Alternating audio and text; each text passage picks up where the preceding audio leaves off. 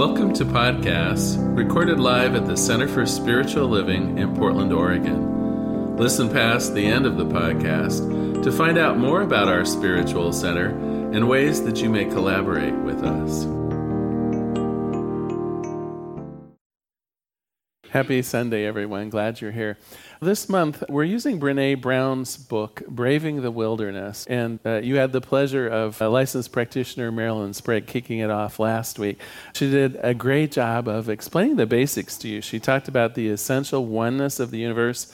She also talked about the essence of true belonging which is presenting our authentic selves to the world, not just fitting in, not just trying to go along and make people happy, uh, but actually stepping up in our communities and in our world with our authentic ideas and values on the surface. So today I plan to build on that, but I also think it's important to talk about something really topical that's going on right now. And it, it consumes the third chapter of the book, in fact. Because I don't know about you, but things don't seem all that unified to me right now. The, the book may be about essential unity. The book may be about this idea of, of coming together in our essential spiritual oneness. But, but I got to tell you, the world at large right now seems almost the opposite of that. And so I want to I wanna take that by the horns today and talk about it a little bit. In fact, uh, she calls it a spiritual crisis. And let me let me read why she says this is a spiritual crisis. First of all, you have to understand how she defines spirituality. She says spirituality is recognizing and celebrating that we are all inextricably connected to each other by a power greater than all of us, and that our connection to that power and to one another is grounded in love and compassion. I absolutely go along with that definition of spirituality. And so, of course, we're in a spiritual crisis right now because that is not how we're approaching one another. It's not really how we're approaching life. I want to talk a little bit more about this idea of what is pulling us apart before we start talking about what's putting us together. Chief among the ideas of what's pulling us apart, though, is something that you probably aren't that familiar with it. And I, think the best way to explain it is with a joke. So, a businessman decides to leave city life behind. He had spent his entire career working late hours at a stressful job for bosses he hated and decided simply to give it all up. So, he buys a large ranch in central Montana and spends his days raising livestock, maintaining fences, engrossing himself in the new setting. Well, for a time, very content. But as the weeks pass, loneliness begins to settle in. He feels isolated. He feels separate from the, the land and the people around him. He begins to wonder if he made a mistake, leaving the hustle and bustle of city life behind. But then, one day, a knock at the door. Well, it's a hunched over, unwashed old timer he extends a dirty hand. Yeehaw! exclaims the old fellow with a grin. Welcome to the neighborhood. Pleased to meet you. I'm throwing a welcoming party at my place tonight, and you're invited. There's going to be drinking, there's going to be fighting, and I think there's going to be some loving. Well, the businessman's jaw drops. He's kind of taken aback a bit, but also just feeling touched by the old timer's offer of a welcoming party. Wow, that sounds amazing, he says. It's so long since I've even seen anyone. What can I bring to the party? The old man replies, Well, shoot, bring whatever you want. It's just going to be you and me.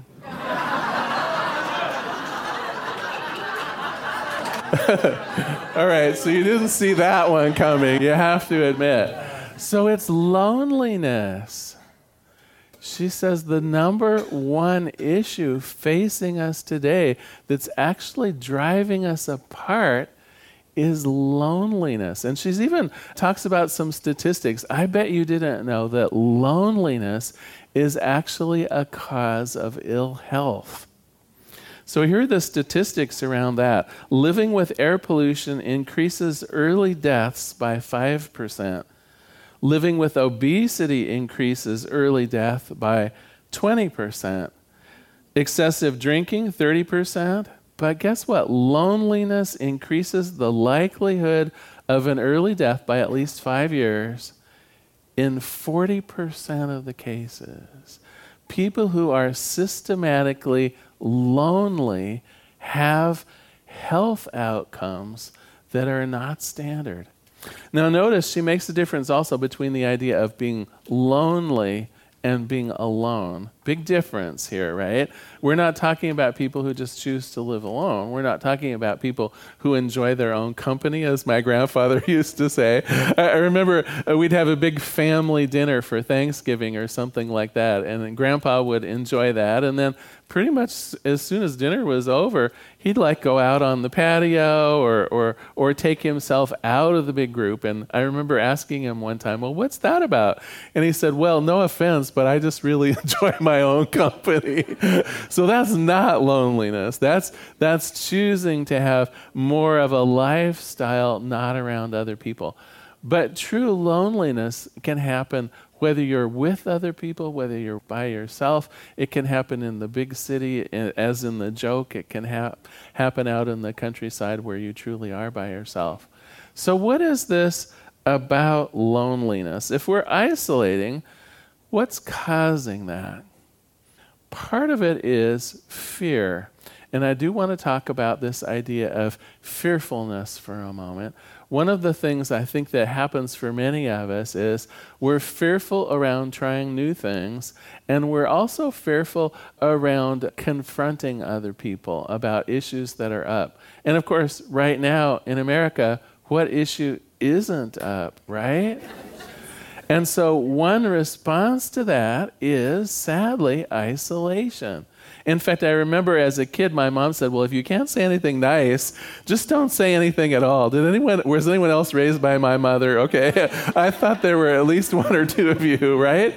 And so when we're presented with the, the varieties of opinion and people really standing on their soapboxes these days about what people should do and how people should behave and what's wrong with government and so on and so forth, if you come from that group of folks that is a little hesitant to enter into the conversations when they become heated, we tend to pull away.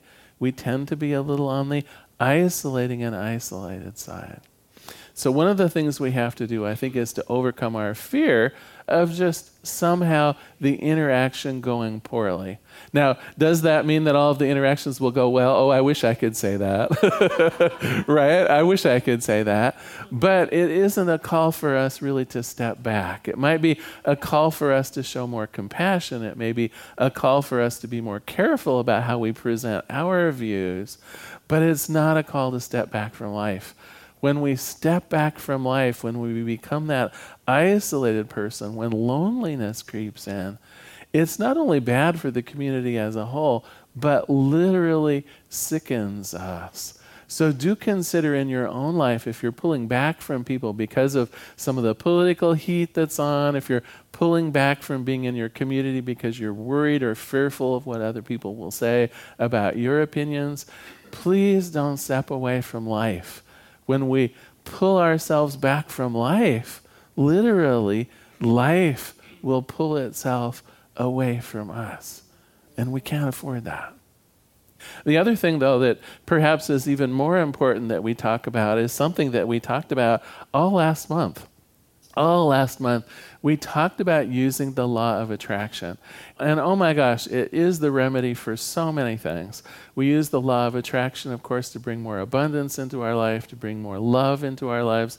We use the law of attraction to, to find people and things that are pleasing to us, to have the ideal living situations and jobs and so on. And of course, as you remember, the law of attraction simply says that, that the course of our thoughts will tend to attract to you what those thoughts are. So, if we're thinking of love, if we're thinking of joy, if we're thinking of peace, we're going to get to see that reflected and attracted into our life.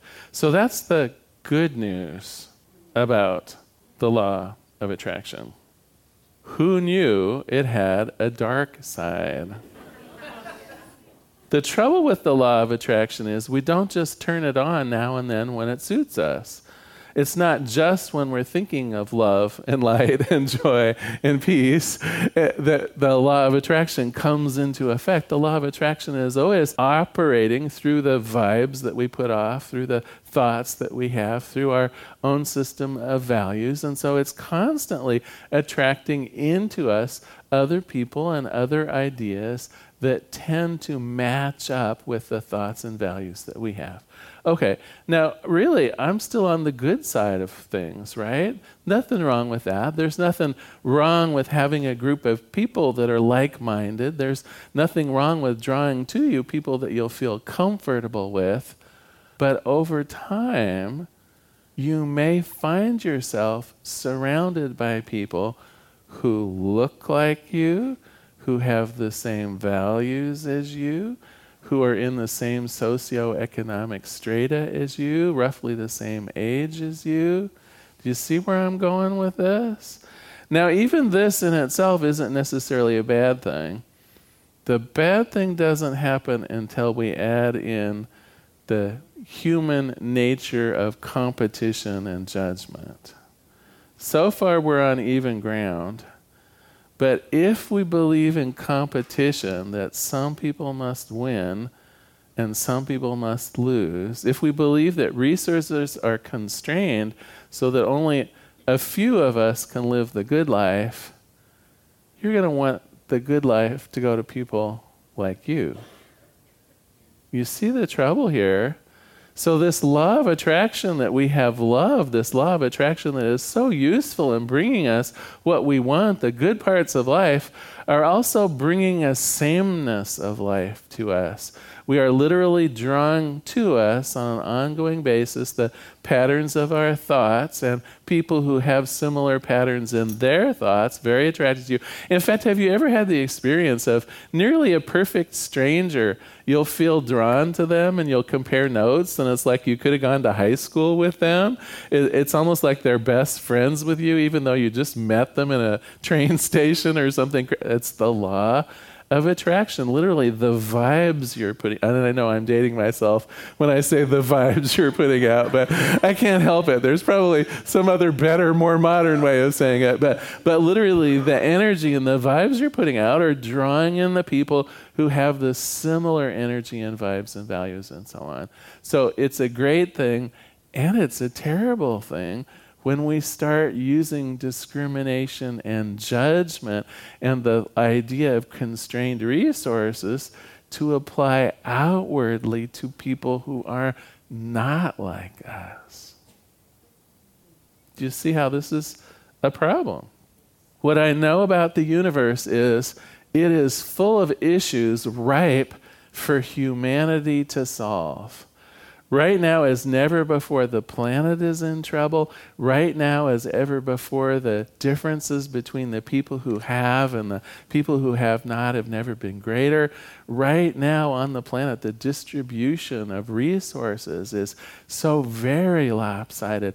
And these are only issues that can be solved when people of all different kinds are coming to the table with their own unique and different values. It isn't been going to be cured by a bunch of people who all look the same and have the same beliefs. They will, without even trying, with, without even thinking that someone else might suffer, they're going to do what's in their best interests. And of course, if you look back in history, you know, we're talking about the formation of white privilege. We're talking about a lot of very uncomfortable things that have come about through this negative use of the law of attraction. Okay, uh, enough of the bad news. I should have another joke ready. Unfortunately, I don't. Let's pl- let's plunge on. So, it's not the natural part of the law of attraction, though, right? Do you see that? The law of attraction is simply taking what's in our head and pulling more of it towards us.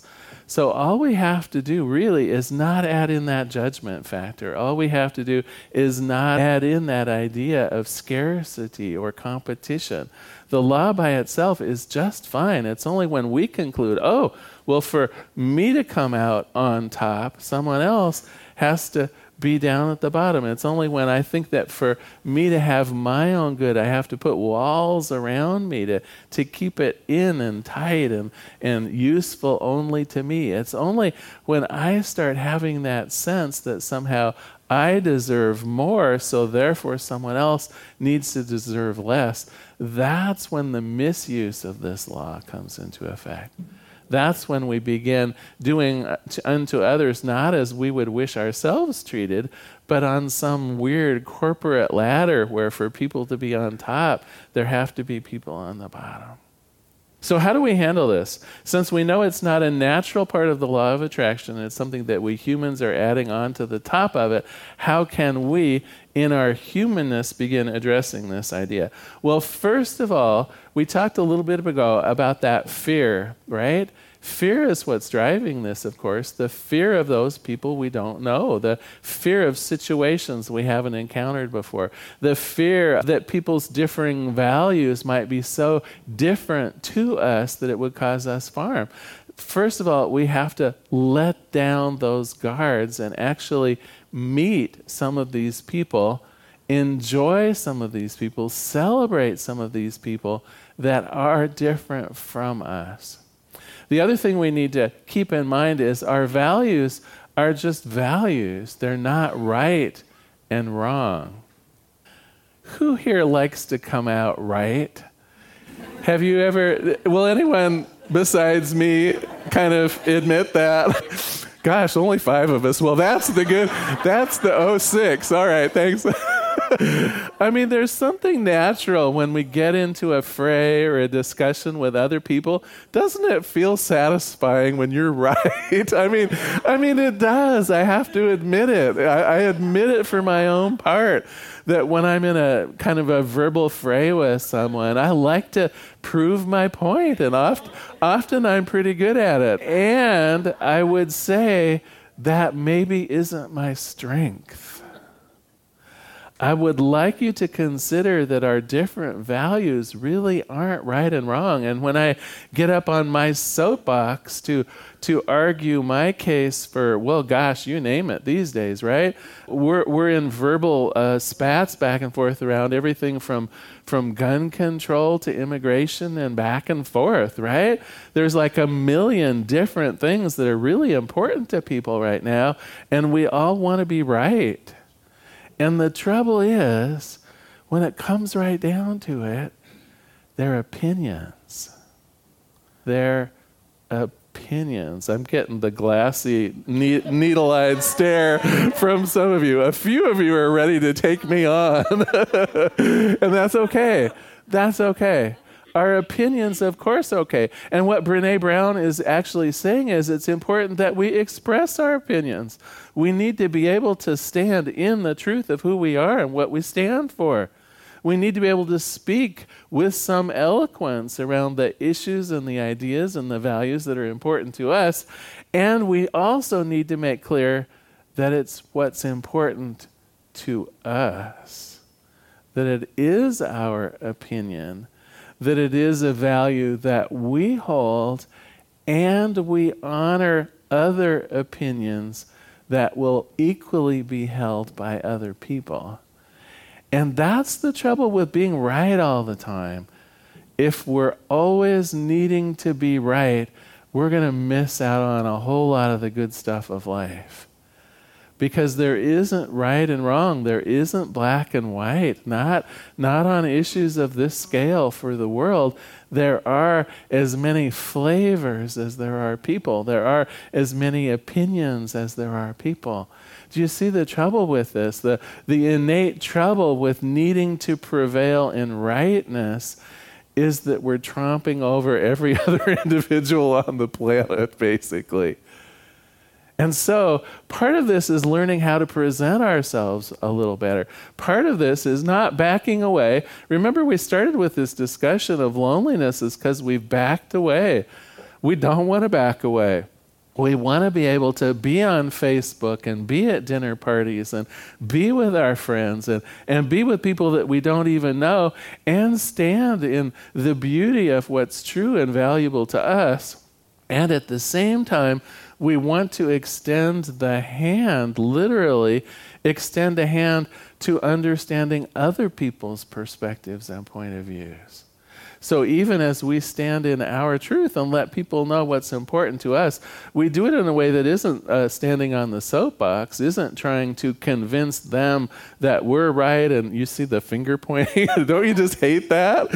And yet, when you get in an argument with someone and you're wanting to be right, it's as though the finger were out all the time.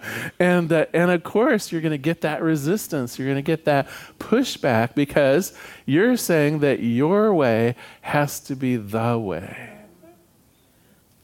So, how do we take that softer approach? I recommend going into it with the idea of inviting the other person. I'm always going to be inviting the other perspective. I know that for this, this universe to come out well, we all have to participate. So I want to I want to find out what your participation is. What's important to you? What what is your contribution here? I may or may not agree with it and that will be fine with me. I enter into the discussion with the idea not that my way needs to be proven to everybody, no, quite the contrary. My way perhaps needs to be understood so that we can get along well together. You want to know, I hope, what my values are so that we can compare notes on how to make the world a better place, not not compare our differences so that we can better arm ourselves for war, right? I think that that is where we are right now. Using the law of attraction, we've built our little silos of people that believe this way and people that believe that way and people that make this much amount of money and people who look a certain way or live in a certain part of town. We've divided ourselves up into little silos of people that uh, that have attracted themselves together because they have common values and right now, what's going on is we're looking over there saying, oh, look at that. They believe in that and that and that and that. We need to tell them the right way to do things. Instead, I'm not saying we have to change what's gone about by the law of attraction, but it should be more like, wow, look over there. I bet we could learn a whole lot from people that have that different perspective. I bet if we put a whole bunch of different people together, we would come up with solutions that have never been thought of before on the planet. When we stay in our own silo, what are the chances someone's going to have a breakout idea? We all think the same, right? There aren't going to be any breakout ideas. It'll just be, you know, what what color sweatpants do you like? And we're all wearing sweatpants, right? There aren't going to be any breakout ideas.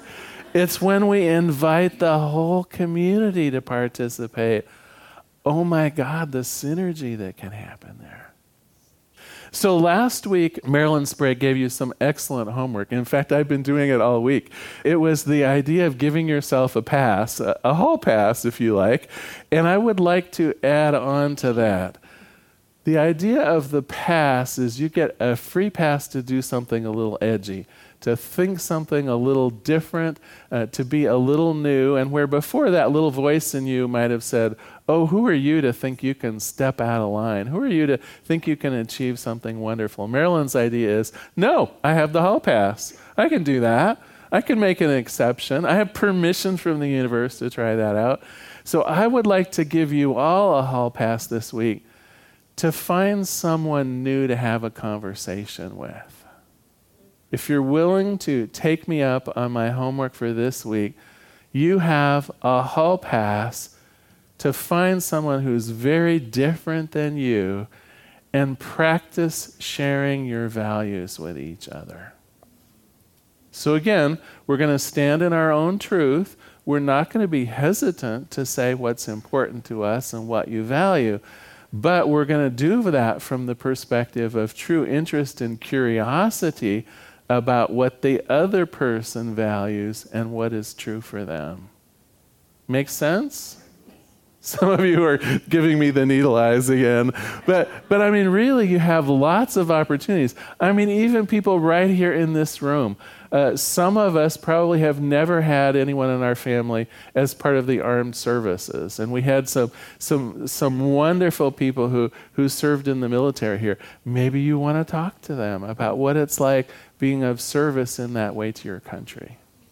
There are people here in the room of different ethnic and socioeconomic uh, backgrounds. Maybe you want to use the social time after the service to strike up some new conversations. It doesn't have to be scary. The idea is genuinely you're curious, genuinely you would like to see what's different about people rather than what's the same about people. You know, all this month we're talking about unity. We've had songs about unity. And the only way we achieve unity is actually through diversity. The, the only way we, we really find out that universal truth is when all the voices are heard, when everyone gets to participate. Well, I'm going to close with a reading from the book and a prayer.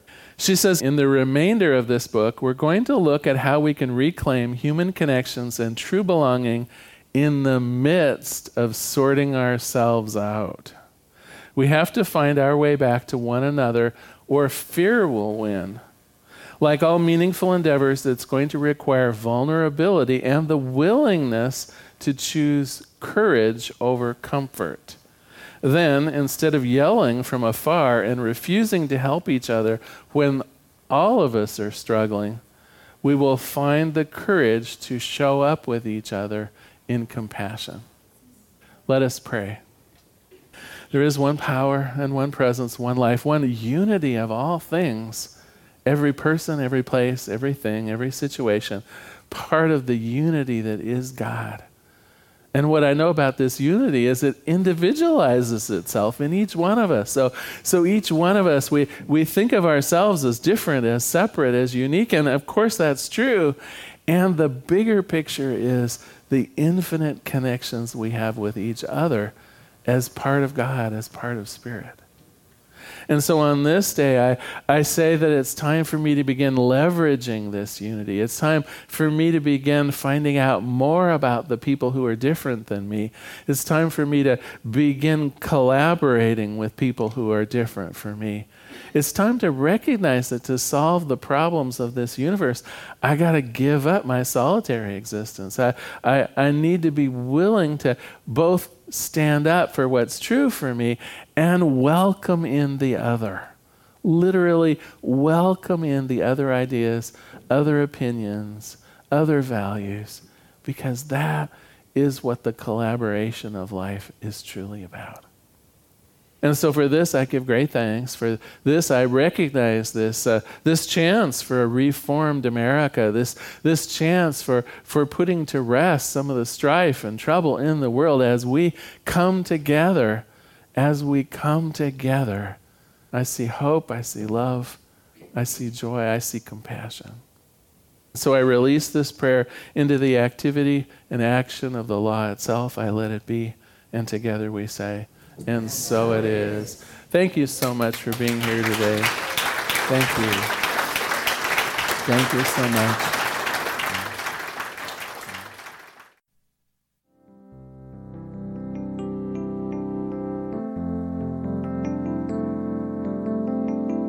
We hope you enjoyed today's podcast.